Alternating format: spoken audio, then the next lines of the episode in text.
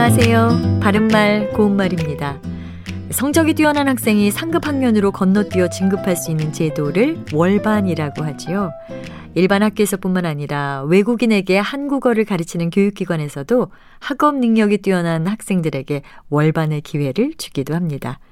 이렇게 월반을 해서 잘해 나가는 학생들도 많지만 월반으로 학습 과정에서 구멍이 생기면 오히려 월반한 것이 도움이 되지 않는 경우도 적지 않습니다.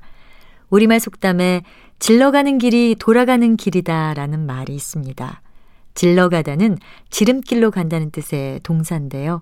이 속담은 아무런 준비 없이 빨리 하려고 서둘기만 하다가 오히려 그 일을 그르치게 되거나 다시 하게 된다는 말입니다.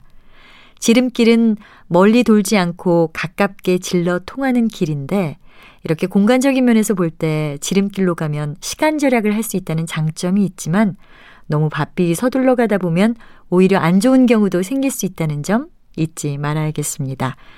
또 이 지름길을 비유적으로 쓰면 가장 쉽고 빠른 방법을 뜻합니다.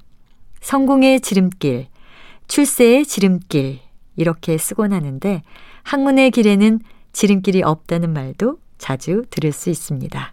바른말 고운말 아나운서 변희영이었습니다.